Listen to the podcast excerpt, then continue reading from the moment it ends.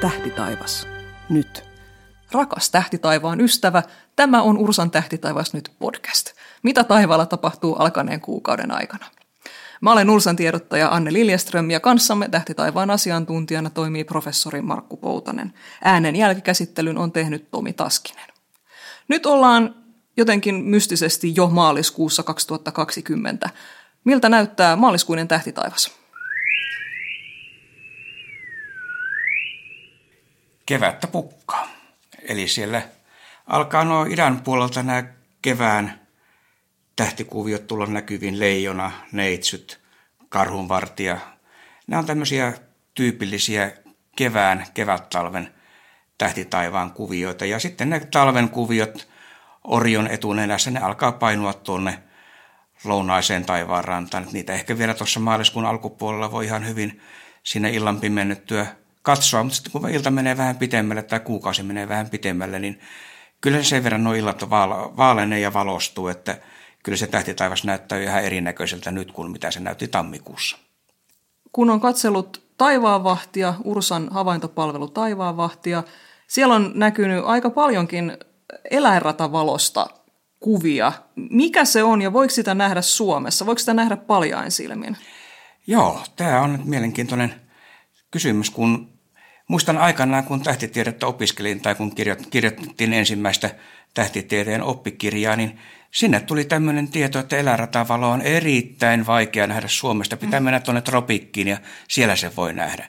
No nyt kun katsoo Taivaanvahtia, niin siellähän niitä on hyvä, ettei joka päivä uusi eläinratavalo kuvaa. Ja tämä johtuu ihan siitä, että kamerat on niin paljon tavattoman paljon parantuneet, eli paljain silmin ihan oikeasti eläinratavalo on, on todella vaikea nähdä Suomesta, mutta kun kamerat on niin hyviä kuin on, niin kyllä niitä valokuvia tulee oikeastaan yllättävän usein ja, ja yllättävän hyviä. Eli vastaus on, että eläinratavalon voi nähdä Suomesta, mutta ei ehkä paljain silmin. Miltä se näyttää ensinnäkin? Mikä, kun me puhutaan eläinratavalosta taivaalla edes kuvassa, niin kuin kameralla otetussa kuvassa, niin miltä se ikään kuin näyttää? No se on vähän semmoinen ikään kuin taivaanrannasta ylöspäin nouseva tämmöinen vaaleampi kiila. Ei mikään todellakaan mikään kirkas, mutta se valokuvissa se näkyy aika hyvin. Sitä tietysti on vaikea joskus erottaa, että onko se joku siellä taivaanrannasta näkyvä kirkas valo, joka sitten heijastuu taivaalla, mutta yleensä kyllä sen huomaa siinä, koska se liikkuu sitten sen tähtitaivaan mukana. Eli nimensä mukaisesti eläinradan eli ekliptikan kohdalla suunnilleen se sieltä näkyy ja nousee sitten ihan reippaasti tuonne taivaanrannan yläpuolelle ja näkyy sitten siellä auringon laskun jälkeen, kun riittävän pimeää alkaa olla, niin sieltä voi katsoa. Mutta tosiaan se kannattaa niin kuin mennä niin pimeään paikkaan, kun ikinä löytää sinne lännen suuntaan tai lounaan suuntaan, mihin aurinko onkaan laskenut, ja sitten yrittää aikavalotuksella ottaa kuvaa. Kyllä jos sen silmin näkee, niin hyvä on, mutta, mutta kyllä se harvinaista on, että se monta kertaa juuri näissä havaintoilmoituksissa on, että, että tuota, kuvassa näkyy, mutta en nähnyt paljain silmin. Mutta mitä se on?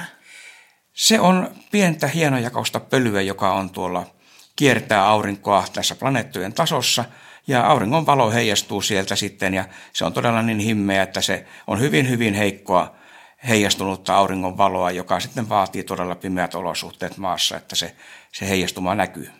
Ja eläinrata on siis nimenomaan, kun puhutaan ekliptikasta, eli tästä tasosta, jossa planeetat liikkuu, niin sehän menee näiden tähdistöjen läpi, jota niin kuin horoskoopeistakin ovat tuttuja. Sitten siellä on leijonaa ja krapua ja muita näitä. Kyllä, ja se yleensä on sitten aika usein tähtikarttaankin merkattu tämä eläinradan paikka siinä, ja planeetat on siinä, kuu on siinä lähellä, aurinko on siinä lähellä, eli kaikki nämä planeetat ja, ja kuu kiertää sitten hyvin lähellä sitä eläinradan tasoa, eli siinä, jos siellä planeetankin bongaa taivaalta, niin tuota, tietää, että se eläinrata kulkee siitä kautta tai siitä läheltä. Niin, eli periaatteessa aurinkokunnan taso hyvin lähelle ainakin. Kyllä, kyllä. kyllä. Maan, maanradan taso, jos tarkemmin. No niin, hyvin tasokas paikka siis. Öm, nyt ollaan maaliskuussa ja tässä kauniissa kuussa, jossa koetaan kevätpäivän tasaus ja valon määrä, kasvaa kaikkein nopeimmin, päivä pitenee tosi lujaa vauhtia. Mistä se johtuu, miksi just nyt?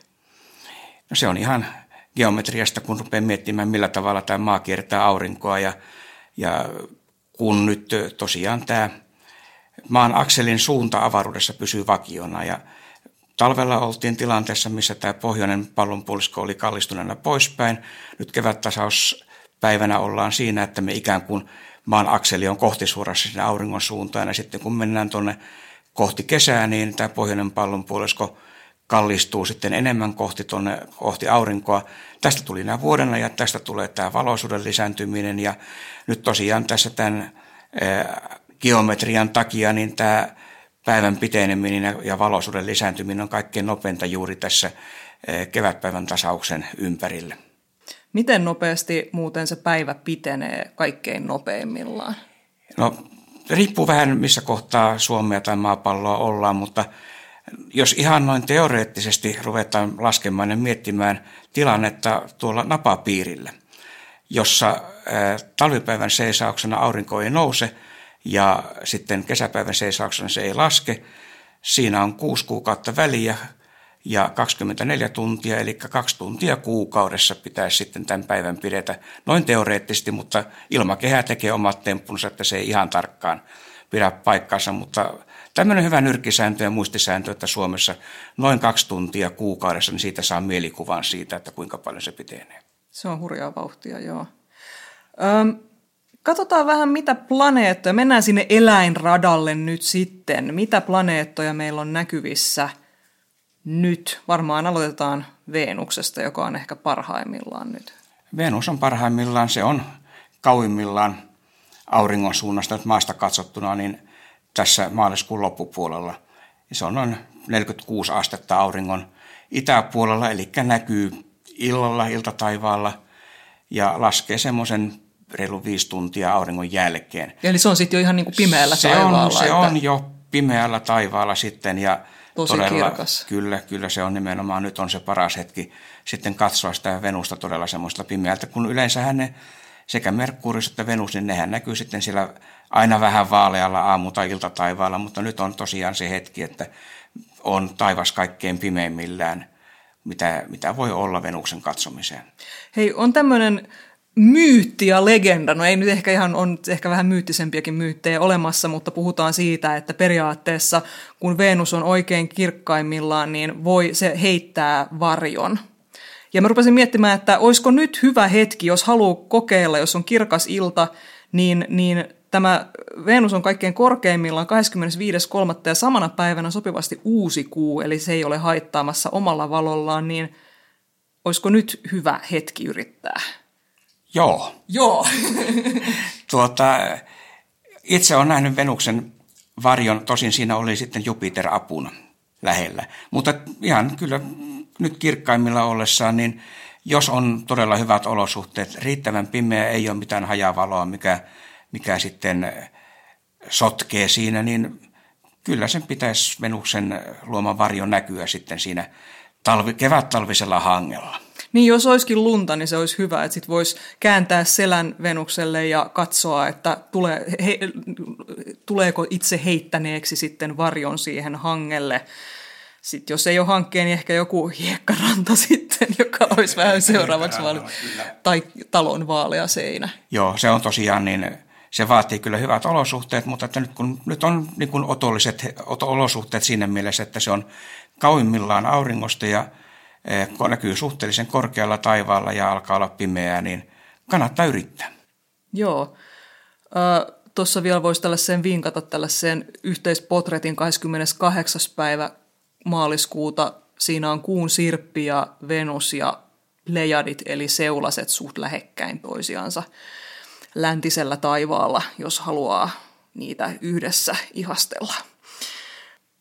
Jatketaan vielä vähän Venuksen kanssa, koska nyt sitten lisää näitä myyttistä legendaa. Jotkut ovat onnistuneet löytämään Venuksen myös päivätaivaalta ja itsekin sen siinä kerran onnistuin, tosin jonkun piti minulle osoittaa, että tuolla se on ja sitten mä sihtailin sinne, silleen siristelin silmiäni niin kuin aika pitkään, mutta sitten sit mä vihdoin onnistuin sen sieltä löytämään.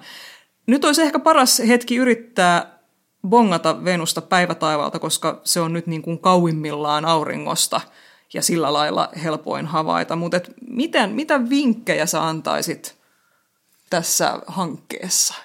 Oikeastaan se paras vinkki on se, että pitäisi tietää ihan tasan tarkkaan, missä suunnassa se näkyy. Se näkyy todella ja, ja ongelma on vaan siinä, että se on todella vaikea päivätaivaalta sitten löytää. Mutta heti kun sen löytää, niin sitä ihmettelee, että no minkä takia mä tämän aikaisemmin nähnyt. Kyllä. Ja nyt tietysti tämä iltataivaalla tai iltatähtenä niin on pikkasen hankalampi, mutta sitten kun se joskus näkyy aamutähtenä, aamutaivaalla, niin rupeaa seuraamaan sitä siinä vaiheessa, kun on vielä hämärää, että se näkyy hyvin. Ja seuraa ja tietää tasan tarkkaan, missä se on aamu vaalenee ja aurinko nousee ja se edelleenkin näkyy sillä, kun sä tiedät tasan tarkkaan, missä se on. Että se on paljon helpompi silloin löytää, mutta kyllä mä oon ihan noin niin kuin sanotaan umpimähkään keskeltä, keskellä päivää, kun on tiennyt, missä se suunnilleen on, niin oon sen nähnyt. Mutta se on todella, se, se vaatii vähän tuuria, että osuu, osuu juuri siihen oikeaan kohtaan katsomaan. Kyllä on palkitseva tunne, kun se vihdoin sieltä Vihdoin sieltä löytää. Ehkä tässä joku kännykässä vaikka joku mobiilisovellus voi auttaa myöskin, että se auttaa vähän harukoimaan sitä taivaan suuntaa, että missä se nyt pitää. Mutta ei se kyllä, se ei helppoa se ei ole, mutta on paha haastetta. Mitään meteoriparvia ei taida olla luvassa maaliskuussa, mutta jotain voisi ehkä mainita kuitenkin meteoreista. Niin, mainita tai olla mainitsematta, kun ei niitä paljon näy siellä. Mutta että tässä on kuitenkin se, että, että kevätpäivän tasauksen aikaan näiden satunnaisten tähdenlentoja, niitäkin näkyy vielä tavanomaista vähemmän. Ni, niitäkin, niitäkin näkyy tavanomaista vähemmän. Eli oikeastaan, jos nyt sanoisi niin päin, että eh, ehkä ei kannata juuri tällä hetkellä aloittaa tämmöistä meteori, meteorien havaitsemisen harrastamista, vaan siirtää se siihen ajankohtaan, kun niitä näkyy. Että, no toki, kyllä niitä näkyy koko ajan, aina muutama silloin tällöin, eikä, eikä poissuljettua, että kun menee ulos ja katsoo, niin saman tien näkee tähdenlennon, mutta eh, todennäköisyys sille on paljon pienempi kuin joinain muina ajanhetkinä, eli ei, kau- eli ei kauhean hyvä hetki kyllä eh, katsoa, mutta aina voi toivoa, että sieltä näkyy. Mistä se muuten johtuu, että kevätpäivän tasauksen kieppeillä niitä näkyy sitten myös näitä satunnaisia tähdenlentoja vähemmän? No se on itse asiassa, johtuu taas tästä kuuluisesta geometriasta, eli millä tavalla maapallo liikkuu tuolla ja miten, miten ja mihin suuntaan me katsotaan silloin, kun me katsotaan sinne maan liikkeen suuntaan. Eli keväällä niin se piste, mistä ne mihin maa näyttää liikkuvan, niin se täältä Suomesta katsottuna jää tuonne matalalle taivaanrannan suuntaan ja sen takia sitten niitä meteoreja näkyy vähemmän. Ja sitten taas jos me katsotaan puolta, puoli vuotta tästä toiseen suuntaan silloin syksyllä, niin me katsotaan, se näkyy paljon paremmin se piste, johon suuntaan maa on liikkeessä. Ja sieltä niitä sitten ja sieltä, tulee. Sieltä niitä eniten tulee, eli se on aamuyöllä on tämä hetki, jolloin niitä keskimäärin näkyy aina näitä satunnaisiakin meteoreja kaikkein eniten. Ja sen takia niitä sitten silloin näkyy, että tässä tämä on tämmöistä pientä tilastollista vaihtelua, että niitä, jos niitä on näkyäkseen, niin kyllä niitä näkyy nytkin, mutta, mutta tosiaan niin keskimääräistä vähemmän. Joo, eli tämän varoituksen sanana, älkää yrittäkö katsoa meteoria nyt, mutta jos katsotte, niin olet tietoisia teitä, geometriasta. Teitä, teitä on varoitettu, mutta älkää luovuttako harrastusta, kyllä niitä tulee. Joo, hyvä. Hyvä, nyt on annettu molemmilla käsillä. Tota, ähm, no, nyt kevätpäivän tasauksen kieppeillä revontulien määrässä on periaatteessa tilastollinen piikki. Niitä näkyy siinä kevätpäivän tasauksen kieppeillä vähän enemmän keskimäärin kuin normaalisti, mutta aurinko tosiaan, niin kuin tässä on tullut jo muutamassa jaksossa mainittua, niin elää tämän magneettisen syklinsä hiljaisinta vaihetta. Ja, ja mä ajattelin, että voisi vähän nyt vilkaista, että mitä sille auringolle kuuluu ja koska siitä, niitä revontulia nyt ehkä rupeaisi taas näkymään enemmän täällä maan eteläosissa, koska Lapissahan niitä tosiaan näkyy kyllä aika tasaisesti vuotena kuin vuotena, jos on vaan pimeätä. Mm. Mikäs on tuorein arvio nyt sitten auringolle? No tuorein arvio varmaan on, että me ollaan hyvin lähellä sitä auringon minimiä. Tosin senkin määritteleminen on sitten etukäteen vähän hankala, että oikeastaan vasta jälkikäteen sitten nähtiin, että koska se oikea minimi oli. Mutta kyllä tässä parhaat ennusteet nyt antaisi, että tämä auringon minimi olisi tässä kevään aikana, ehkä huhtikuun paikkeilla, mutta kyllä tässä voi sanoa, että koko vuosi on aika hiljaiseloa. Että ihan sama varoitus pätee tässä kuin noiden meteorien kanssa, että älkää luovuttako, ei niitä revontulia välttämättä näy, mutta kyllä ne sieltä tulee sitten. Aivan. M- minkä takia, m- miten se...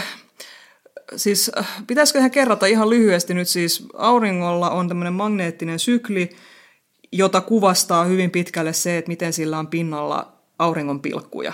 Ja, ja se sykli pyörähtää ympäri noin yhdessätoista vuodessa, auringon magneettiset navat vaihtaa paikkaa. Ja sitten se, että, että mitä enemmän auringonpilkkuja on siinä pinnalla, niin se kuvastaa sitä, että, että niin kuin siellä on tämä magneettinen aktiivisuus on kaikkein korkeinta, ja silloin yleensä näkyy enemmän sit näitä revontulia myöskin etelässä. Mutta miksi se ei sitten kuitenkaan ole tasaisesti yksitoista vuotta? Et nyt voitaisiin katsoa kellosta ja todeta, että jaahan, nyt on minimi. Se ei ole tasaisesti yksitoista vuotta, eikä, eikä kaikki nämä maksimit ja minimit ole sitten yhtä suuria tai pieniä. Siinäkin on vaihtelua, eli tämä on tämmöinen puolikaoottinen ilmiö, mikä siellä auringon eh, kerroksissa tapahtuu. Tämä auringon magneettikenttä on tarrautunut kiinni siihen plasmaan, ja pyöriminen ei ole tasaista, vaan siellä päivän tasajan seudut pyörii nopeammin kuin napa-alue. Tämä magneettikenttä menestyy tämmöiselle pienelle sykkyrälle ja kerälle, ja sieltä niitä putkahtaa sitten näitä sykkyröitä auringon pinnalta ulos. Ja juuri tämmöisen sykkyrän kohdalla sitten niin tämä normaali lämmön virtaaminen sieltä sisältä ulos hidastuu tai estyy, ja auringon pintalämpötila laskee, me nähdään vähän tummempana, eli silloin me nähdään siinä se auringon pilkku. Ja nyt tämän sykkyrän kiertyminen sitten, niin se pikkuhiljaa siinä kiertyyhän enemmän ja enemmän sykkyrälle, me nähdään niitä, niitä auringon pilkkuja siellä sitten, jotka sitten aiheuttaa ennen pitkään maassa revontulia, kun sieltä niitä hiukkasia tulee. Ja sitten jossain vaiheessa menee niin solmuun, että tämä koko homma purkautuu siellä, ja me lähdetään suunnilleen taas sitten nollatilanteesta liikkeelle, ja tämän siinä, sillä mielessä huomaa aika, aika jännästi, että kun niitä auringonpilkun paikkoja rupeaa seuraamaan, niin silloin kun alkaa tämä uusi sykli, tavallaan niin kun lähdetään nollatilanteesta, niin ne auringonpilkut näkyy siellä lähempänä auringon napoja. Ja mitä pitemmälle tämä sykli menee siellä kohti maksimia, sitä lähempää ja lähempää siinä auringon ekvaattorialuetta sitten näkyy nämä pilkut. Eli siinä mielessä heti kun ruvetaan näkemään, että ensimmäisiä pilkkuja siellä lähempänä napa-alueita, tiedetään, että ahaa, nyt ollaan menty minimin ohi ja alkaa tämä uusi sykli tässä tulla. Ja tuossa jo viime vuoden marraskuussa havaittiin yksi tämmöinen pilkkupari, mutta siitä kai ei ole vieläkään ihan selvyyttä, että oliko se nyt uuden syklin ensimmäinen pilkkupari vai ei, mutta nyt näyttäisi siltä tällä hetkellä, että seuraava magneettinen maksimi saavutettaisiin kaksituhattakaksikymmentäviisi, ja sinne suuntaan kun mennään, niin tässä nyt pikkuhiljaa tilanne kohenee, että varmaan nyt ehkä, mitäkään sitä nyt uskaltaisi sanoa, mutta että yleensä, yleensä revontulia näkyy sitten enemmän just siinä maksimin kieppeillä, ja myös sitten kun se maksimi alkaa niin kuin pikkuhiljaa sit kallistua kohti sitä minimiä, niin silloin näkyy usein, mutta tässä kasvuvaiheessa vähän vähemmän. Mutta ei tässä niinku ihan mahdottoman montaa vuotta ole tällaista laihaa revontulivuotta etelässä. Ei, joo, ei. Tosin kyllä semmoisiakin ennusteita on näkynyt, että nyt tämä seuraava maksimi tulee olemaan paljon pienempi kuin mitä oli nämä edelliset. Eli jopa semmoisia ennusteita tulee, että muutamat seuraavat maksimit olisi hyvin, hyvin pieniä. Vielä pienempiä vielä, kuin tämä vielä, nykyinen. Vielä pienempiä, ja jopa pahimmat ennusteet siitä, että oltaisiin menossa vastaavaan, kun oli esimerkiksi tuhatkuusisataaluvulla tämä kuuluisa Maunderin minimi, jolloin aurinko oli pilkuton, tai ilmeisesti aika pilkuton pitkän aikaa. Menee ja tiedä, sen näkee sitten tässä lähimpinä vuosina, että miten esimerkiksi tämän seuraavan maksimin kohdalla käy, että pitikö ne ennusteet paikkansa vai ei. Aurinko on tosi monimutkainen kappale kyllä, ja sen niin kuin koko tämä sykli ja sen kehitys ei ole vieläkään aivan täysin tunnettuja. Kiinnostavaa nähdä, mitä tässä käy. Okei, tuskin siis revontulia odotettavissa ainakaan kauhean paljon maaliskuussa. Toivotaan, että ollaan hirveästi väärässä ja tapahtuu kuitenkin joku. Mutta mitäs muita ilmakehän ilmiöitä on sitten maaliskuulle tyypillisiä? Kyllä varmaan kevään, ehkä nämä helmiäispilvet, mitä tässä on pitkin talvea näkynyt, niin ne on tämmöiset, joita vielä maaliskuussa voi näkyä. Haloilmiöt alkaa tulla sitten keväällä, sanotaan, että kevät on parasta aikaa näiden haloilmiöiden katsomisen. Auringon ympärillä voi näkyä, voi näkyä, jos sanotaan oikein kunnon keli tulee, niin niitä voi melkein näkyä sitten jo eri suunnalla taivasta. Vähän tämmöisiä harvinaisempia, mutta nämä halot on ehkä semmoinen tyypillinen, voisi sanoa, tämän maaliskuun ja kun mennään huhtikuulle, niin yhtä lailla siellä, mutta kevät-talven ilmiö ilmakehässä, että se on ehkä se kaikkein, voisi sanoa, tyypillisin kevään merkki. Mitä, mikä aiheuttaa haloilmiöt ilmakehässä? No tässä käytännössä suurin osa näistä johtuu juuri tämän korkealla ilmakehässä olevista jääkiteistä, mistä se auringonvalo sitten siroaa ja heijastuu. Toki se voi näkyä joskus kuun ympärilläkin, jos sopivia, sopiva tilaisuus ja olosuhteet on, niin myös, myös tämmöinen. Mutta käytännössä auringon ympärillä ne on ilmakehässä korkealla olevia jääkiteitä, joista jääpilviä, joista sitten nämä heijastuu aika usein, jos on tämmöistä korkeita yläpilviä kirrusta tulossa, niin siellä varsin usein sitten nähdään näitä auringon ympärillä olevia renkaita ja muita, ja joskus todella sitten voi olla tämmöisiä hyvin upeita halonäytelmiä, mutta että se tavallisin on se auringon ympärillä oleva rengas. Mutta sitten just jos on hyvin tällaisia poikkeukselliset olosuhteet, että kaikki ikään kuin osuu nappiin, niin sitten siellä voi olla tällaisia harvinaisemman muotoisia kiteitä, jotka sitten aiheuttaa tällaisia harvinaisempia valoilmi- haloilmiöitä. Kyllä joo, nimenomaan se sitä kidemuodosta johtuu, että minkä, minkä näköistä tulee, ja niitä on sitten pystytään noin laskennallisesti simuloimaan, että minkä näköiset kiteet voisi aiheuttaa joitakin, mutta kyllä se edelleenkin on aika mielenkiintoinen tutkimusaihe, että mikä ja minkälaiset olosuhteet tarvitaan, että tietynlaiset halot sitten syntyy. Ja tietysti tuossa nyt talvella, silloin kun on kylmempää ollut ja noita, sanotaan vaikka noita laskettelurinteitä lumetetaan, siellä on näitä lumi, lumitykkejä sitten, niin tuota, niistä lähtee myös tämmöistä pientä kidettä ja lumipölyä, ja ne voi joskus aiheuttaa, ne on tavallaan vähän eri asia kuin nämä halot, mutta myös hyvin näyttäviä ilmiöitä, mutta oikeastaan voi sanoa, että maaliskuussa se on ehkä jo vähän tämä, tämä kausi on ohi. Katsotaan vielä kuuta. Ö, usein kun puhutaan kuusta ja että milloin sitä kannattaisi katsoa, niin jengi jotenkin tähtää nyt siihen. Nyt täysikuulla katsotaan kuuta. Täysi, no, sehän on todella siis näyttävä ja kirkas ja näin. Mutta onko se välttämättä paras aika, nyt on hirveän johdatteleva kysymys, onko se välttämättä paras aika katsoa kuuta? No johdattelevan kysymys, kysymyksen vastausta ei. No niin, kerropa meille tästä. tuota, joo, siis itse asiassa on se täysikuu sinänsä näyttävä, mutta sitten jos sitä kuun yksityiskohtia vaikka pienellä kaukoputkella rupeaa katsomaan, niin sehän on semmoinen tasainen litteä levy. Siellä ei ole varjoja. Ja tämä varjojen puuttuminen juuri tekee sen, että se täysikuun aikana se kuu näyttää vähän tämmöistä tylsältä. Ja sitten kun mennään kohti sitä puolikuuta tai kuun sirppiä, kumpaan suuntaan vaan sitten täysikuusta, niin ne varjot tulee yhä paremmin ja paremmin näkyviin. Eli sinne tulee semmoista eloa sitten siihen pintaan, koska siellä on niitä tummia varjoja. Ja juuri tuommoinen puolikuun hetki on puolikuun paikkeilla sillä tavalla hyvä, että siinä sitten kuitenkin näkyy kohtuullisen iso osa siitä kuuta, siellä on niitä varjoja, ja sitten kun mennään ihan tuonne sirppiin, niin onhan ne varjot siellä, mutta kun sitä kuuta näkyy niin vähän. Et ehkä, ehkä semmoinen, voisi sanoa ainakin omasta mielestä, semmoinen paras aika on tuossa vähän tämän puolen kuun jälkeen kohti sitä täyttä kuuta, kun se kuu on semmoinen pullukka. Sillä ei oikeastaan mitään hyvää suomenkielistä nimeä, ja tämä on siinä mielessä aika mielenkiintoinen, jos rupeaa katsomaan tuota, maalauksia, missä kuu esiintyy. Hyvin, hyvin harvoin kukaan taiteilija rohkenee piirtää kuuta siinä vaiheessa. En tiedä, onko se niin ruman näköinen vai miksi, mutta ne on aina sirppejä tai täysikuita, mutta tämmöistä pullukkaa kuuta niin aika harvoin löytyy. Claude Monen yhdessä maalauksessa on, mutta niitä on aika vähän tämmöisiä. Taiteilijat pelkää, että heitä kritisoidaan, koska he eivät ole osanneet maalata sitten pyöreää täysikuuta, vaan on jäänyt semmoinen epämääräinen puikula sinne. Mutta siis maaliskuussa puolikuu on, on korkeimmillaan ja kivoimmin havaittavissa.